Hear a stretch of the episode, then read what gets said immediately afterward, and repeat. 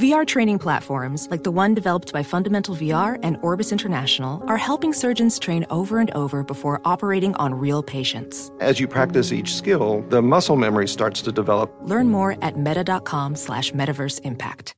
The less your business spends, the more margin you keep. But today, everything costs more. So smart businesses are graduating to NetSuite by Oracle. NetSuite is the number one cloud financial system, bringing accounting, financial management, inventory, HR into one proven platform, helping you reduce IT costs, maintenance costs, and manual errors. Over 37,000 companies have already made the move to NetSuite. Now through April 15th, NetSuite is offering a one-of-a-kind flexible financing program. Head to netsuite.com slash earnings right now. netsuite.com slash earnings. The truth is that we are in a climate emergency. We have less than 10 years to make substantial changes to our society and way of life and our economy. I want to stress from the outset that this pandemic is far from over. Those who have never fought for the colours they fly should be careful about criticising those who have. Hello, you're listening to Bloomberg Westminster, your daily guide to British politics. I'm Roger Hearing. Good afternoon. I'm Yuan Potts at Conservative Party Conference in Manchester. Now, it's the penultimate day of the party's first in person gathering since the 2019 election. Dominic Raab, Priti Patel, and Sajid Javid are all in action today. Yesterday's conference was dominated by Rishi Sunak's speech. It was an optimistic speech by the Chancellor, but he did speak of the need for tax rises to pay for the rebuilding of the country while not building up any more debt, something he called immoral. The party is keen to get on with the agenda that it was elected on, the levelling up agenda. It was elected on uh, 18 months ago, more than 18 months ago. But there's a realisation among people uh, I've spoken to that time is really ticking on that. Well, Boris Johnson's been touring the studios today, talking about his plans for getting the country back to work and looking ahead to his keynote speech to conference, which he's making tomorrow. But he was forced to admit that the UK has so far received only 127 applications from fuel tanker drivers wanting to come to London. The UK said it's open to issuing up to 5,000 short term visas to plug, plug critical gaps in its labour market. Now, we're nearly at half term for school children in England, completing the first section of what teachers and parents had hoped would be an almost normal year after so much COVID disruption. For university students, too, this is supposed to be a time of mostly in person lectures and tutorials rather than the distance learning many had to get used to last year. But COVID hasn't gone away, and there are plenty of critics of the risks of the back to normal push from the government. Well, I spoke to the Secretary of State for Education, Nadhim Zahawi, who's at the Conservative conference in Manchester, and I began by asking him if pupils could expect this to be a normal school year. That is exactly um, what we are uh, doing. That is exactly what we're delivering. 99 uh, percent of schools are open, and I have to pay tribute to uh, the great teachers, but also the teaching staff who've made that possible. Um, and of course, uh, we are uh, shipping out uh, CO2 monitors to schools. Um, 300,000 uh, will go out to our school system and uh, I have, as of last week, uh, reassured uh, both the students and teachers and uh, universities and, of course, further education that the exams are back, uh, but we're also very aware that the current cohort of young people going through GCSEs and A level exams have had you know, pretty substantial disruption to their learning and so we're doing a two-step process in terms of grading. Uh, Ofqual have looked at this very carefully, and they reassure me that's the fairest way of doing it um, uh, uh, for this year and for next year to get us back to the rigor of pre-pandemic days. Because Ofqual, as a regulator, is world class and has a reputation around the world uh, for uh, examination rigor clearly there is a big gap to fill, and we'll come on to that in a moment because a lot of very disadvantaged children out there, as you know, and, and young people. But can I ask you in the more specific terms? You, you, say you want obviously to provide a normal year of education, but you have to have contingency plans. We don't know what could happen. For example, is it possible that children might have to wear face masks in school again? So the important thing to remember is obviously um, I was previously the vaccination minister. and We've had very high rates of vaccination uh, in the United Kingdom. Uh, it's great to see the uh, school age vaccination program really begin uh, to move forward now. Um, of course, there's a lag time as we, uh, in different schools, get parental consent once they've had all the information available to them. But that's really beginning to uh, move forward. And of course, at university as well, the university sector reports very high levels of of vaccination uptake, you know, almost touching 90%, which is great to see. Uh, and you have to plan for contingencies. You're absolutely right to ask the question. We have a contingency plan. At the moment, my, my absolute focus is to protect education because actually, if you look at what Rachel de Souza did, the Children's Commissioner, with her Big Ask survey, half a million children responded to it. And actually, they want to be back at school with their friends, learning, interacting they've had, you know, actually they've been pretty resilient uh, uh, as uh, you know, young people uh, having to deal with a global pandemic, uh, but also, you know, some some really interesting nuggets of, of data from that. Half a million uh, young people survey around mental health and the support they need, which is why we're putting another 17 million pounds into the additional support that we provide both at school and uh, digital one-to-one counselling. So, uh, you know, a big task. We do always plan to have contingencies. That's the right thing to do. But at the moment, uh, I'm confident that we're in a good place because teachers and teaching staff and support staff are doing a great job. Okay, okay. So uh, there obviously are plans in place, and, and, and, maybe masks might be amongst them. I mean, obviously, it depends on the circumstances. But let me ask you about building up the, the, the, the lack that there has been, because the young people have had a very difficult time, as, as, you said. Is it time to perhaps shake up the ways in which schools work? I mean, there have been reports that perhaps SATs tests could come back at age 14, that teaching hours might not be limited in the way they have been. Uh, is it time to look at radical measures to deal with this huge uh, deficit, really, in terms of education? So we've put three billion pounds to work on the recovery program, uh, and you know, two elements of that is obviously the uh, uh, tutorial and the the, the uh, tutoring program uh, that we have introduced. Um, you know, it, it, it, used to be the sort of the the um, luxury of parents who have their children in the independent sector and wealthier parents, but actually we're making it available to all parents, and that is you know doing well. Schools we're doing more on teacher training, um, and the prime minister said that you know we will continue uh, to push hard on this to make sure we recover both in primary and secondary and uh, 16 to 19 education. Uh, before the end of the parliament, and so I will follow the evidence. I've, my success in the vaccination program has been to be evidence-led, and we will do what it takes to get that recovery before the end of the parliament. All right, let me tackle you on something else because uh, the Labour Party last week had their conference, and one of perhaps the standout thoughts there, or certainly one that caught a lot of attention, was in terms of addressing the difference in private schools and state schools, and suggesting that there could be ways of perhaps ending the charitable status uh, of private schools as a way uh, of raising money, and to some extent then equalising what many people have seen during the pandemic that, that the private education kept up in a way that state didn't. Would you countenance perhaps changing uh, the, the situation with pro- with with private education and perhaps taxing it more? Well, this is where I think uh, Keir Starmer sometimes gets this wrong because he goes for a knee-jerk, you know, uh, headline without understanding the, the, the, underlying evidence below that. Uh, if you recall, he wanted us to pause the vaccination program and vaccinate teachers when I could demonstrate to him and his MPs that actually the NHS uh, will deliver the vaccine program much more efficiently if it follows the JCVI because we, they know your age and your address uh, uh, uh, and that is the best way to do it rather than pausing and trying to discover who's a teacher, who's an assistant in a classroom. I think this applies again uh, in this headline, uh, grabbing uh, policy, if you put out the independent sector, if you put them out of business uh, because they rely on the charitable status to be able to continue to do the work they do, and of course to, to uh, fund a number of you know, very good bursaries, they are very much part of our portfolio education in the UK, part of the ecosystem. Now, they are not my, my priority. My priority is to make sure that the maintained sector, the brilliant um, multi academy uh, family of schools uh, that have done really well? How do I scale them up and get them to do more? How do I continue the academization journey uh, for uh, primary as well as uh, secondary? Um, that has to be the priority. That is where the, the, the, the, the majority of young people are being taught in our country. That's a better place. If I put out a bunch of independent schools out of business, those parents will have no choice but to come into the the uh, maintained sector and put more pressure on the system.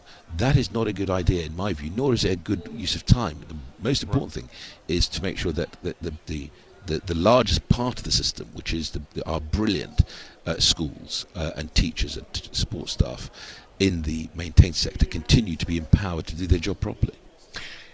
Secretary of State, let me ask you about higher education. We've been talking mainly, of course, uh, about younger people, but it is vital, and they also have had a very difficult time. There was a story out uh, about 10 days ago suggesting the government was considering changing the point at which the students, ex students, graduates repay their loans from 27,000 down to 23,000 of their earnings. Any truth in that?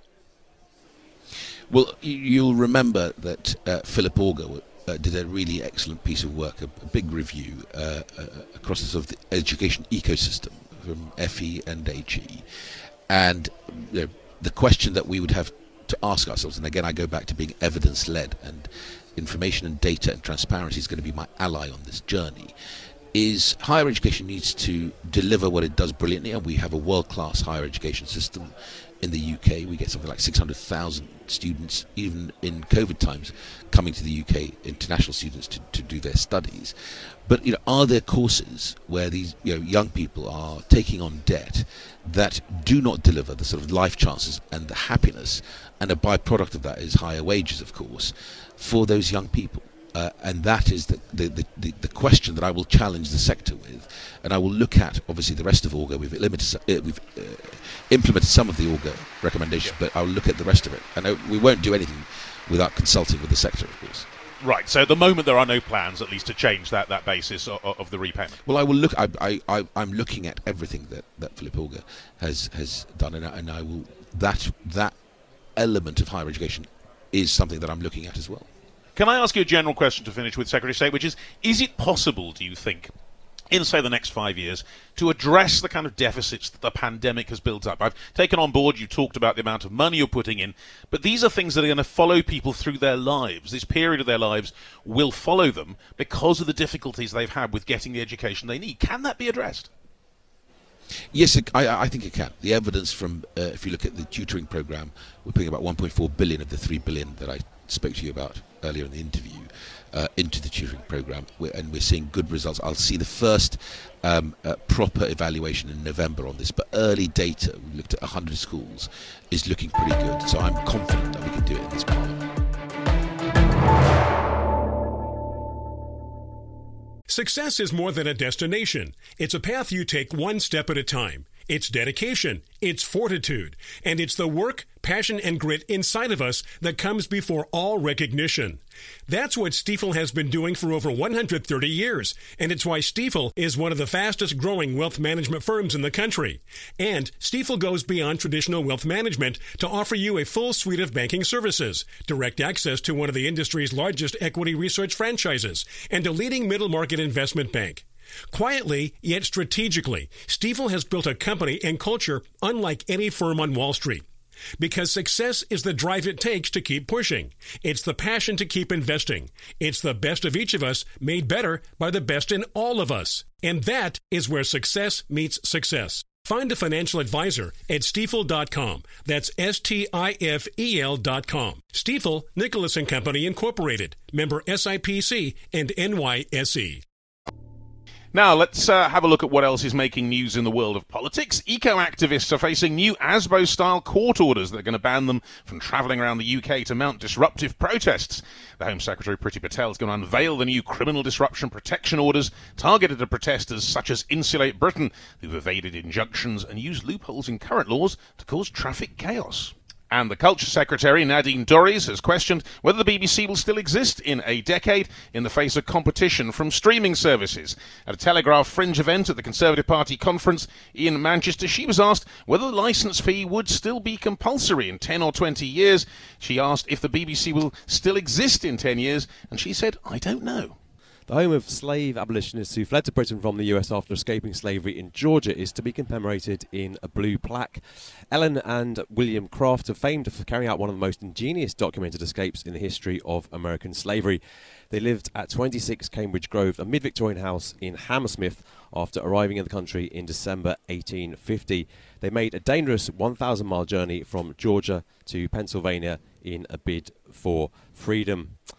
Well, let's go back to the Conservative Party conference here in Manchester. The uh, Conservatives started their morning with a session called Building Back Better for Women How the Government Plans to Create a Fairer, More Equal Country for Women.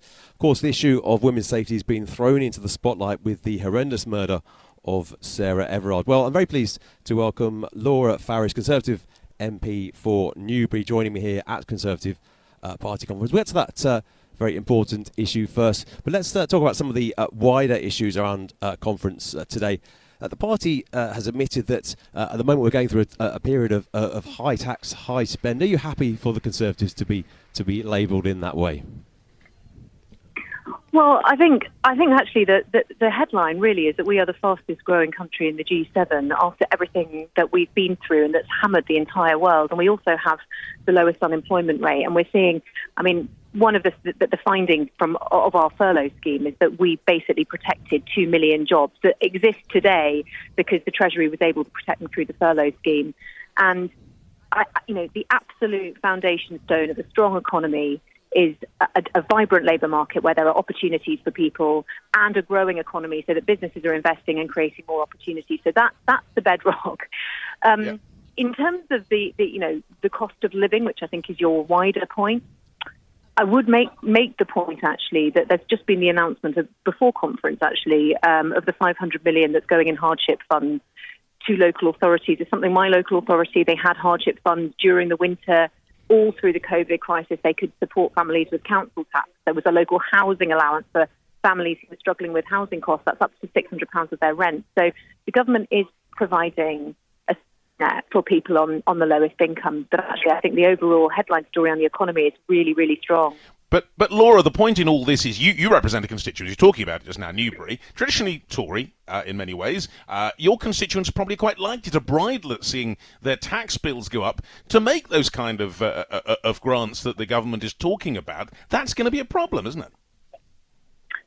Well, I mean, I don't, I don't think those the, the, the, grants that were just discussed are going to affect tax bill. Obviously, the headline issue was the national health and social care levy, which was uh, uh, announced a month or so ago. And actually, one of the things that surprised me is how little kind of email traffic I've had on, on the issue. Because I think that the primary concern of people in my constituency, where there is an ageing population, was a really deep seated concern over what was happening to social care and also NHS backlogs. And I, I really think a priority for them, notwithstanding all the usual concerns about taxation, was that the government got on top of those issues. Um, and uh, yeah, and I think overall, I found it quite a collaborative conversation with my constituents rather than something that they're really upset about. You represent a, a, prosperous part of the south of England, leafy Newbury, leafy Berkshire. It's a nice part of the world. Are your constituents happy with the levelling up agenda? Do you think that the party is too focused on the north of England and on, on poorer parts of the country? Well, look, I actually think I've, i actually think that the levelling up agenda benefits the southeast. I mean, one of the issues which is quite common across the southeast is concerns about planning. But in the long term, proper investment and spreading opportunity to regions of the United Kingdom that haven't historically benefited, bringing investments and jobs and enabling people to live and prosper and reach their potential in market towns and parts of the world where they might not you know, previously had that means that for example, housing will be reallocated on a large scale away from the southeast. But there's also, stuff, and I just would say the elements of the levelling up agenda are not regionally based. And for example, the focus on skills, the recognition that people, particularly older people actually, may have gone into jobs which are changing or which for which their skill set is no longer suitable. And the life, things like the lifetime skills guarantee, I don't think it's had anything near enough coverage in terms of what it means for enabling people to kind of develop and flex their way through the labour market as they get older. Um, and also the focus on skills and training and recognising not everybody goes to university. And, and, actually, for some people, it's been a real waste of money, but that there are practical things that they can do to get themselves out and earning sooner. And when I when I talk to my constituents about that, I think they really agree with me. Actually. Um, and in the early days, I didn't know whether levelling up would be almost an antagonistic phrase, but increasingly I use it when I talk to them, and they are very receptive to the points that I've just made to you. Well, Laura, let me move you on, if I may, to uh, an area that I know you're very concerned about, which is the position of women, the safety of women uh, in this country. Yeah. Very much in focus, of course, because of what happened with Sarah Everard. Yeah. Um, I mean, the latest development is that the Metropolitan Police is having an independent uh, review of their culture, as they put it. Is this kind of thing enough? Well, I think, first of all, I think there are two points here. It's really important to pause and reflect on the gravity of the crime that was committed against Sarah Everard. But it was also an exceptional crime, and that was reflected by Lord Justice Fulford in, in delivering a whole life tariff to Wayne Couzens. But what's emerged through that is that there is some evidence of a what was a, some evidence of misogynistic attitudes that have existed elsewhere, and that Dame Cressida has uh, committed to getting an independent inspector to conduct a review into the workplace cultures. Uh, I actually think that's a very positive thing to do. Um, uh, you know, when when when when people ask, I have been asked before actually whether that's enough, but that's what any organisation who's facing a, a significant issue around a kind of, of that type of issue, I'd expect them to do. And I would hope it was concluded actually fairly swiftly because it seems to me that there's already some pretty visible red flags. And I'd hope this will not take too long and actually that there can be an action plan in place pretty soon. Priti Patel has uh, a lot on her plate. There's always a big uh, inbox at the Home Office. Do you think that women's safety is near the top of her agenda? I'm absolutely confident of it, actually. I know Priti. I've had conversations with her publicly and in the chamber and also privately. And, um, well, I, I think I could probably say this. There was a group of backbench MPs asked to see her on the day of the Wayne Couzens um, sentence. Um, she's immediately made time in her diary, and we're going to be talking to her about some things that we're concerned about and we want to raise with her. And that's absolutely indicative, actually, of what, what, what she thinks about women and girls. Um, the rape review, the the strategy on violence against women and girls, all those practical implementation measures, what she expects from the police, what she expects from the CPS, what she expects to see in terms of rape conviction rate. She's all over that, and I think it is. I really think it's one of her primary areas of commitment. But Laura, a lot of people think that the, neither the government nor the police actually get it in terms of the way that women feel walking in the streets at night. I mean, some of the suggestions that came initially from the police, you know, waving down a bus if you feel threatened, it seemed almost ludicrous and even insulting. I mean, you, how would you feel about being advised to wave down a bus if you felt threatened while being stopped by a policeman? Well, actually, I'm going to I'm going to I'm going to agree with you on that. I don't think that was helpful advice to give, and I hope that we'll see. I think you know, as the days and weeks develop, I hope we'll see better messaging on that type of issue. But I would actually like to make one point about women's safety in the street, and it's true that back in March, when Sarah Everard disappeared, and when it was discovered what had happened to her, it pro- it provoked a wider conversation about the safety of women and people, you know, talking about their day to day experience, harassment, feeling unsafe at night, sometimes that materializing into something more sinister or, or, or, or, to being attacked. And, one of the things, just for example, is the Safer Streets Fund that was announced, uh, just announced this week with a £25 million commitment behind it.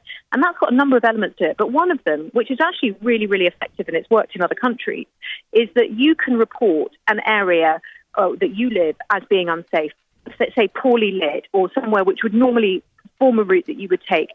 You can record it on an app um, you can share. Other people are able to view that information, and most importantly, the local authority will have the funds to go and put in, say, CCTV or a street light. So basically, it, it gives local residents the opportunity to identify what's happening in their neighbourhood, to make that information publicly available, and for local authorities to act. And I think that's a really important element of it. And I think we're really particularly focused on the kind of uh, we always use the expression the nighttime economy, but I think we have to be realistic that a lot of violence against women and girls is is targeted at younger women, and the particular vulnerability is at night. And you're, and when you're young, you're much more likely to be going out regularly anyway. And so all the kind of funds and thinking in, in, in relation to that particular aspect of it is about keeping them safe at night. And I think that's a really important step. Bloomberg Westminster. Listen weekdays at noon on DAB Digital Radio in London.